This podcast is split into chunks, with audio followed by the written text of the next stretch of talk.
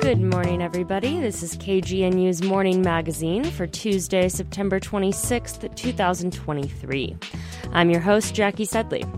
Coming up on today's program, we'll hear about how the Supreme Court's ruling to remove race as a factor during the college admissions process will alter the future of higher education. Then, the latest edition of This Week in Water on drought that's drawing salt water up the Mississippi River, and more. We'll wrap up with clips from a press conference last week demanding justice for Brandon Cole. At the bottom of the hour, we'll have an update from the BBC News headlines. Then it's How on Earth. Coming up on the Science Show, you'll hear about Birdcast, Colorado State University's program for bird migration. At 9 a.m., we'll have an edition of The Wit and Wisdom of Alan Watts that's been sitting in a vault. Then at 9:30, Joanne Cole will be in the Boulder studio for the Morning Sound Alternative. All that's still coming up, but first it's time for headlines with KGNU's John Kellen. Police in Denver are relocating about 70 people living at an encampment at 8th Avenue and Logan Street near the governor's mansion today. The sweep is part of Mayor Mike Johnston's initiative to get a thousand homeless people off the streets and into housing by the end of the year. Officials notified the affected people last week, according to the Denver Gazette. Many spent yesterday packing their things and loading them onto a bus. City officials have offered shelter to some at an undisclosed hotel. A city spokesperson said they're trying to get as many of the affected people as possible lined up with a place to go. The reasons given for the cleanup are, quote, deteriorating conditions, including trash, human waste, discarded needles, and unidentified encumbrances that are blocking the public's right of way. Meanwhile, the City Council last night approved measures that allocate nearly $30 million toward the mayor's effort to address homelessness in Denver. KGNU's Steve Miller reports. On Monday, council leaders approved several resolutions dedicated towards providing additional funds to certain organizations, as well approving the first reading of a bill that would allocate $15.7 million towards the acquisition of the Best Western Hotel at 4595 Quebec Street. The 194 unit property is already set to operate as an emergency shelter until the property is converted into supportive housing. The remaining money approved goes towards existing contracts with some of the city's homelessness outreach groups, including Denver Rescue Mission. Organizations like Family Promise of Greater Denver, Salvation Army, Urban Peak Denver, and Volunteers of America Colorado were also awarded additional funding from the city. Other measures that are still being considered for funding include providing $6.4 million towards the Colorado Coalition for the Homeless towards encampment resolution outreach. However, the council postponed hearing this item until the next council meeting. For KGNU, I'm Steve Miller. Testimony is scheduled to resume today in the trial of two police officers charged in the 2019 death of Elijah McClain. Both men have pleaded not guilty to manslaughter, criminally negligent homicide, and second degree assault. Prosecutors say the officers only stopped McClain as he walked home from a convenience store because of 911 calls of a quote, sketchy person in the area. In the confrontation that followed, McClain was put in a chokehold before paramedics arrived and administered a sedative. He died several days later. A third officer will be tried separately next month. The two paramedics will be tried together in November. Two former Clear Creek deputies charged in the death of a Boulder man have until November 2nd to decide whether to take a plea deal. The two are under indictment for the fatal shooting of Christian Glass in June of 2022. Details of the plea deal have not been made public. Former Deputy Andrew Buen is charged with second degree murder, official misconduct, and reckless endangerment for shooting Glass. Kyle Gould is charged with criminally negligent homicide and reckless endangerment. He was not at the scene, but gave the order to use force to get Glass from his car. Glass called 911 after he got stuck on a boulder in Silver Plume. Once the deputies arrived, he reportedly seemed to be in a mental crisis and would not come out of the car. The deputies resorted to force after about an hour. Glass was shot five times in the chest. The Glass family was awarded $19 million in a settlement this summer. Lawyers for Donald Trump are challenging efforts to keep him off the Colorado ballot in 2024. KGNU's Juanita Hurtado has the story. In a court filing yesterday, Trump attorneys argued that the lawsuit aimed at keeping the former president off of the Colorado ballot should be dismissed. Lawsuit advocates are citing a 14th Amendment clause prohibiting anyone from running for office if they have taken part in an insurrection. They say Trump's efforts to overturn his loss to Joe Biden in 2020 meet the standard, since they led to the January 6 attack on the Capitol. But a Trump attorney says the lawsuit is a violation of the former president's First Amendment right to free speech. His attorney also says the suit should be dismissed because Trump is not officially a candidate under Colorado's election law. Some are calling the case the most important in a series of 14 amendment challenges to the former president's candidacy. District Judge Sarah B. Wallace has scheduled a hearing for October 13 on the motion to dismiss. A hearing on the constitutional issues is scheduled for October 30th. Last week, Judge Wallace agreed to a protective order for witnesses and others involved in the suit. Due to the ex president's history of what she called inflammatory statements in other cases in which he is a defendant. For KGNU, I'm Juanita Hurtado. Meantime, another Capitol rioter has been sentenced to prison for actions in Washington on January 6, 2021. Rodney Milstreed is from Maryland but was arrested in Colorado last year. He pleaded guilty to several charges, including assaulting an officer with a dangerous weapon, and received five years in prison. At his sentencing Friday, an officer he injured called him a domestic terrorist and a traitor. More than 10,000 people in Colorado were cut off Medicaid even though they were still eligible. Colorado and other states began removing people from their Medicaid rolls last spring. It was the first time they'd done so in three years because of the pandemic, when states that kept people covered received extra federal money. Now, the Colorado Department of Healthcare Policy and Financing says 10,044 people were mistakenly removed because the agency thought they made too much money. A spokesperson says the state is working to get them all reinstated. Another round of e bike vouchers for Denver residents become available today. The limited rebates program begins at 11 o'clock this morning. There are standard rebates, income qualified rebates, and adaptive rebates for people with disabilities. City officials expect the vouchers to be snapped up quickly. More rebates will be available on November 28th. For today's round, go to denverclimaterebates.com at 11 a.m. In today's weather forecast, expect a warm one with sunny skies through the day and into the evening. In Denver, the high should be 84 degrees, 80 degrees in Boulder, 83 in Fort Collins, and in Nederland, the high should reach 69 degrees. For KGNU, I'm John Kellen.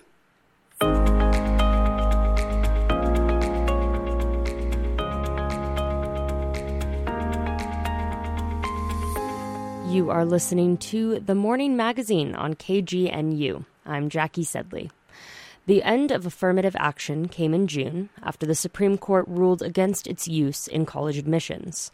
So, how are universities across the country adapting their admissions process to comply with the ruling and ensure their institution is diverse? KGNU's Yvonne Olivas reports. University admission officials take into account a number of factors when deciding whom to invite into their institutions. They usually include a prospective student's academic record, extracurricular activities, and values. Before the Supreme Court's decision on June 29th, they could also take into account something else that may influence a person's life experiences race. Writer Xochitl Gonzalez has been critical of the Supreme Court's decision to remove affirmative action during college admissions. She says factoring in race helped to broaden perspectives in higher education. What it would do is it would help them sort of create a class that had the breadth of experience that you would hope is reflective of you know, not only the country, but you know, in some cases, you know, in, in you know, you're looking at a university that has a global student body, like you know, perspectives from around the world. The first whisper of a term called affirmative action with the aim of creating racial equality in the United States came through President Lyndon Johnson in the early 1960s. He passed an executive order that attempted to reduce discrimination towards the black community. Throughout U.S. history, affirmative action policies have spread across legislation to provide people of color with more opportunities. The term has been challenged repeatedly, and the last Supreme Court ruling removed affirmative action from playing a role in university admission acceptance. The court case focused on Harvard College and the University of North Carolina, two of the oldest private universities in the country. Conservative Justice John Roberts delivered the conservatives' majority opinion regarding the 6 to 3 ruling. He said, quote, the student must be treated based on his or her experiences as an individual, not on the basis of race. End quote. Justice Sonia Sotomayor voiced the dissenting opinion, writing that, quote, the majority's vision of racial neutrality will entrench racial segregation in higher education because racial inequality will persist so long as it is ignored, end quote. Gonzalez says not taking diversity into account will diminish the education of students across racial lines, including at prestigious universities. Statistically, I hope that these officers, these you know admissions officers, will come up with some creative solutions. But if you look at states, if you look at the UC system in California, if you look at the state systems in Michigan, like when they have taken affirmative action off the table, there has immediately been a decrease and a diminishment in diversity. Some universities in the country have systems in place that make them less vulnerable to decisions like the Supreme Court's ruling on affirmative action. Vaughn Toland is the Director of Admissions and Outreach at Metropolitan State University in Denver, or MSU. At MSU Denver, uh, we don't use race as a factor in admissions, um, mainly due to the fact, you know, of based on our access role and mission, uh, we have modified open admissions requirements here at MSU Denver. So we actually have the most lenient admissions requirements of any four-year college here in the state of Colorado. So that means we admit you know, roughly 90% of students who apply, and we deny very few students. MSU also decided years ago to make the disclosure of scores on tests like the SAT optional. We really uh, decided to deprioritize test scores in the admissions process because we knew that there was a bias in those test scores um, in favor of certain populations of students. And then we also started back in, I think it was about 2007, um, an HSI initiative or Hispanic Serving Institution initiative as an institution. And so uh, our goal was to become a Hispanic serving institution. And that means at least 25% of your students have to identify as Hispanic. MSU Denver also partners with different high schools across the state that have a high percentage of students of color. This has allowed them to diversify their student body, but this isn't true for all universities across the country. The inability to use affirmative action means some universities, highly coveted ones in particular, need to implement new strategies to create a mixed bag of students. Some have already started the shift. Emory University in Georgia is altering its admissions process by adding a new essay prompt questioning a student's cultural identity. At Sarah Lawrence College in New York, a new essay question prompts applicants to explore how the Supreme Court's decision will or will not affect their education.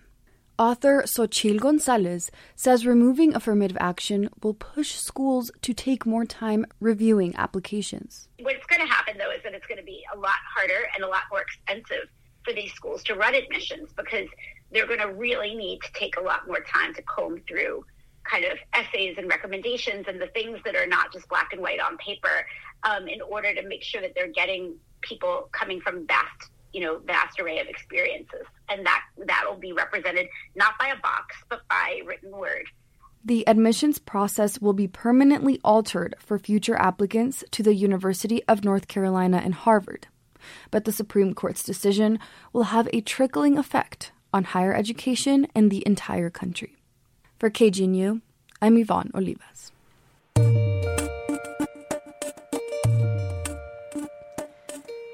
Up next is This Week in Water with Franny Halperin and Jamie Sudler. Drought is drawing saltwater upriver. That story and more on H2O Radio's weekly news report. I'm Jamie Sudler. I'm Franny Halperin, and it's This Week in Water. The drought that has hit the U.S. Midwest and South has caused the Mississippi River to be so low that salt water is creeping up from the Gulf of Mexico. The salt water moves up the bottom of the river because it's heavier than fresh water. Most years, the flow of the river keeps the salt at bay. The brackish water has already contaminated some water systems and is now threatening others, so the U.S. Army Corps of Engineers is planning to send barges with fresh water to treatment systems near New Orleans, which is about a 100 miles upriver from the Gulf of Mexico. The Bayou State has recently experienced wildfires, and it was the third driest and also hottest summer ever on record. Now, the prospect of water systems being contaminated is causing another emergency. A few communities have already had their systems overcome, causing schools to shut and leaving some people without drinking water. The Army Corps is trying to stop the salty water and has constructed a barrier 1,500 feet wide called a sill that's like an underwater levee made from river sediment to slow the creep. However, it was overtopped and the Corps is going to expand it starting this week. Rain is not in the forecast, and salt water could reach the New Orleans area in two and a half weeks. Barge companies have had to reduce their loads on the Mississippi just as harvest season is about to get underway. 60% of U.S. grain exports are shipped on the river each year. The push by employers to require workers to return to the office instead of working remotely is increasing. According to a report by Resume Builder, a website for job seekers, more than half of firms surveyed require some or all employees to work in person, and almost 40% intend to do so by the end of next year. Close to one third say they will threaten those who don't comply with being fired. However, returning to the office may not be good for the environment, according to a new study from Cornell and Microsoft, which looked at five factors commuting, non commute travel, energy use at residences and offices, and information technology devices. The researchers concluded that remote workers would have a 54% lower carbon footprint compared to those on site. People who work remotely part time, two to four days a week, reduce their carbon footprint by up to 30%. The main carbon savings are from commuting and office energy use. However, remote working only one day had little effect. The choices people make in their remote work life can also have an effect on their carbon footprint. As the number of remote work days increases, trips for social and recreational activities are greater, so the study's authors cautioned against concluding that all remote work could lower emissions.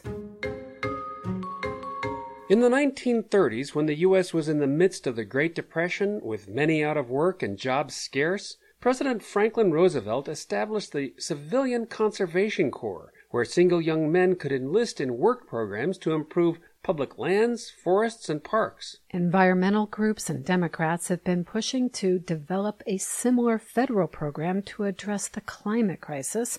And last week, President Biden used executive action to create the American Climate Corps that will train young people for careers in clean energy, conservation, and the climate resilience economy. The move is meant to secure younger voters who say climate change is their key concern Funding was initially proposed as part of climate actions in last year's Inflation Reduction Act, but was removed after Republicans objected. The White House expects there to be 20,000 recruits in the program's first year, working on a range of projects from restoring coastal wetlands and planting trees to installing solar panels and retrofitting homes to be more energy efficient. Unlike the original Conservation Corps, which only recruited white men, the new Climate Corps will have a diverse and inclusive workforce.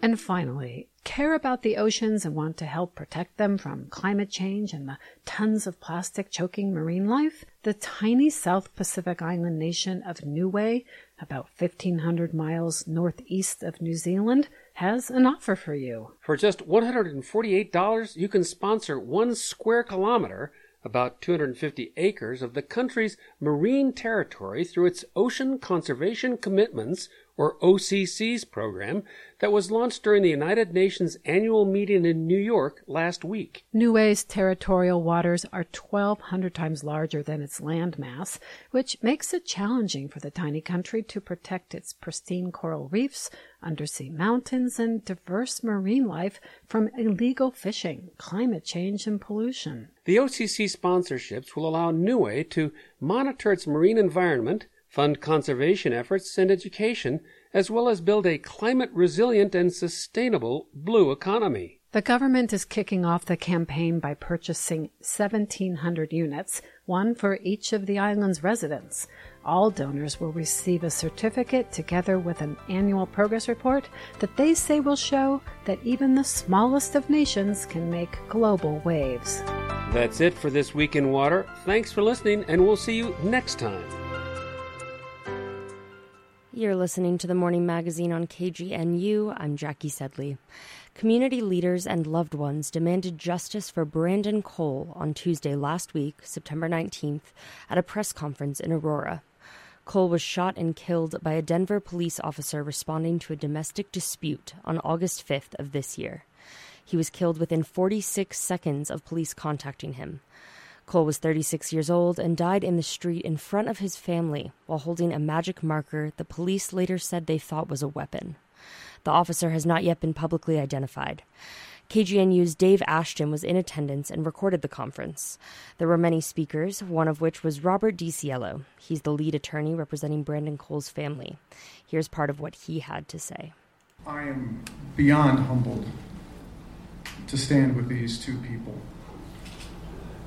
The problem with this case for the, the Denver police is both one of an object, a marker that can't be a knife, and objects who are the people standing next to me. The Denver police is not unlike most of the police departments that I face across this country, and I have cases all over the country. We just left Orlando yesterday on the arrest of a six year old girl, African American. We did a press conference there. Now I'm doing this press conference for this family. And I will continue to fight across this country for my clients. But they're not my clients. Sitting next to me on my right is half of Brandon. How you doing? How old are you? He's 13. This is his example of his 13th year. We're yelling and hollering and upset and pained, and we have warriors behind us and all around us who've been trying to keep him safe and who will continue to do that. And he's staring at these cameras with me. And I ask you to let me keep the calm tone because this has been a traumatic and abusive experience for him. And so, as the Denver police wonder, what are the damages in this case? This is one of the moments, guys. Right here. And I can't tell you what it feels like to hold the mother of this man in my left hand and hold him in my right. Because it hurts my guts to believe two things. That one, most of you think I'm here for the money, that's the lawyers especially. And number two, that these people were objects who made phone calls and their father husband deserved to die for the way he behaved. Did I tell you he was an epileptic? Did I tell you he had medical problems? That he was a human being who had a dream to have a home to raise this boy sitting next to me? That he has a wife that loves him and they fought, they had arguments. She did not get dumped out of her wheelchair by him, there was no big fight. Let's eliminate that too. And I can't repeat the allegation without sickening nausea rising in my throat over the notion that he wanted to die that day.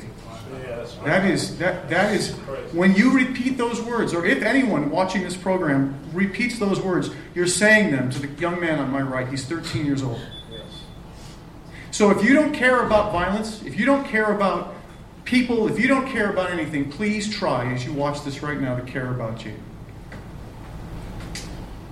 If you have a view of how other people behave and how they should behave, think of him. How is he going to behave? How is he going to move through this world? My job as his lawyer is to make sure that he has every single thing he needs to get through it as comfortably as humanly possible. Because justice is nothing but the story of dignity lost and returned. And I intend to return the dignity of these people. These are people. Return the dignity that was taken from them when the police department took their loved one. Thank you. The case of Brandon Cole's killing remains under investigation. The two officers involved in the incident have been placed on modified paid leave while the investigation continues.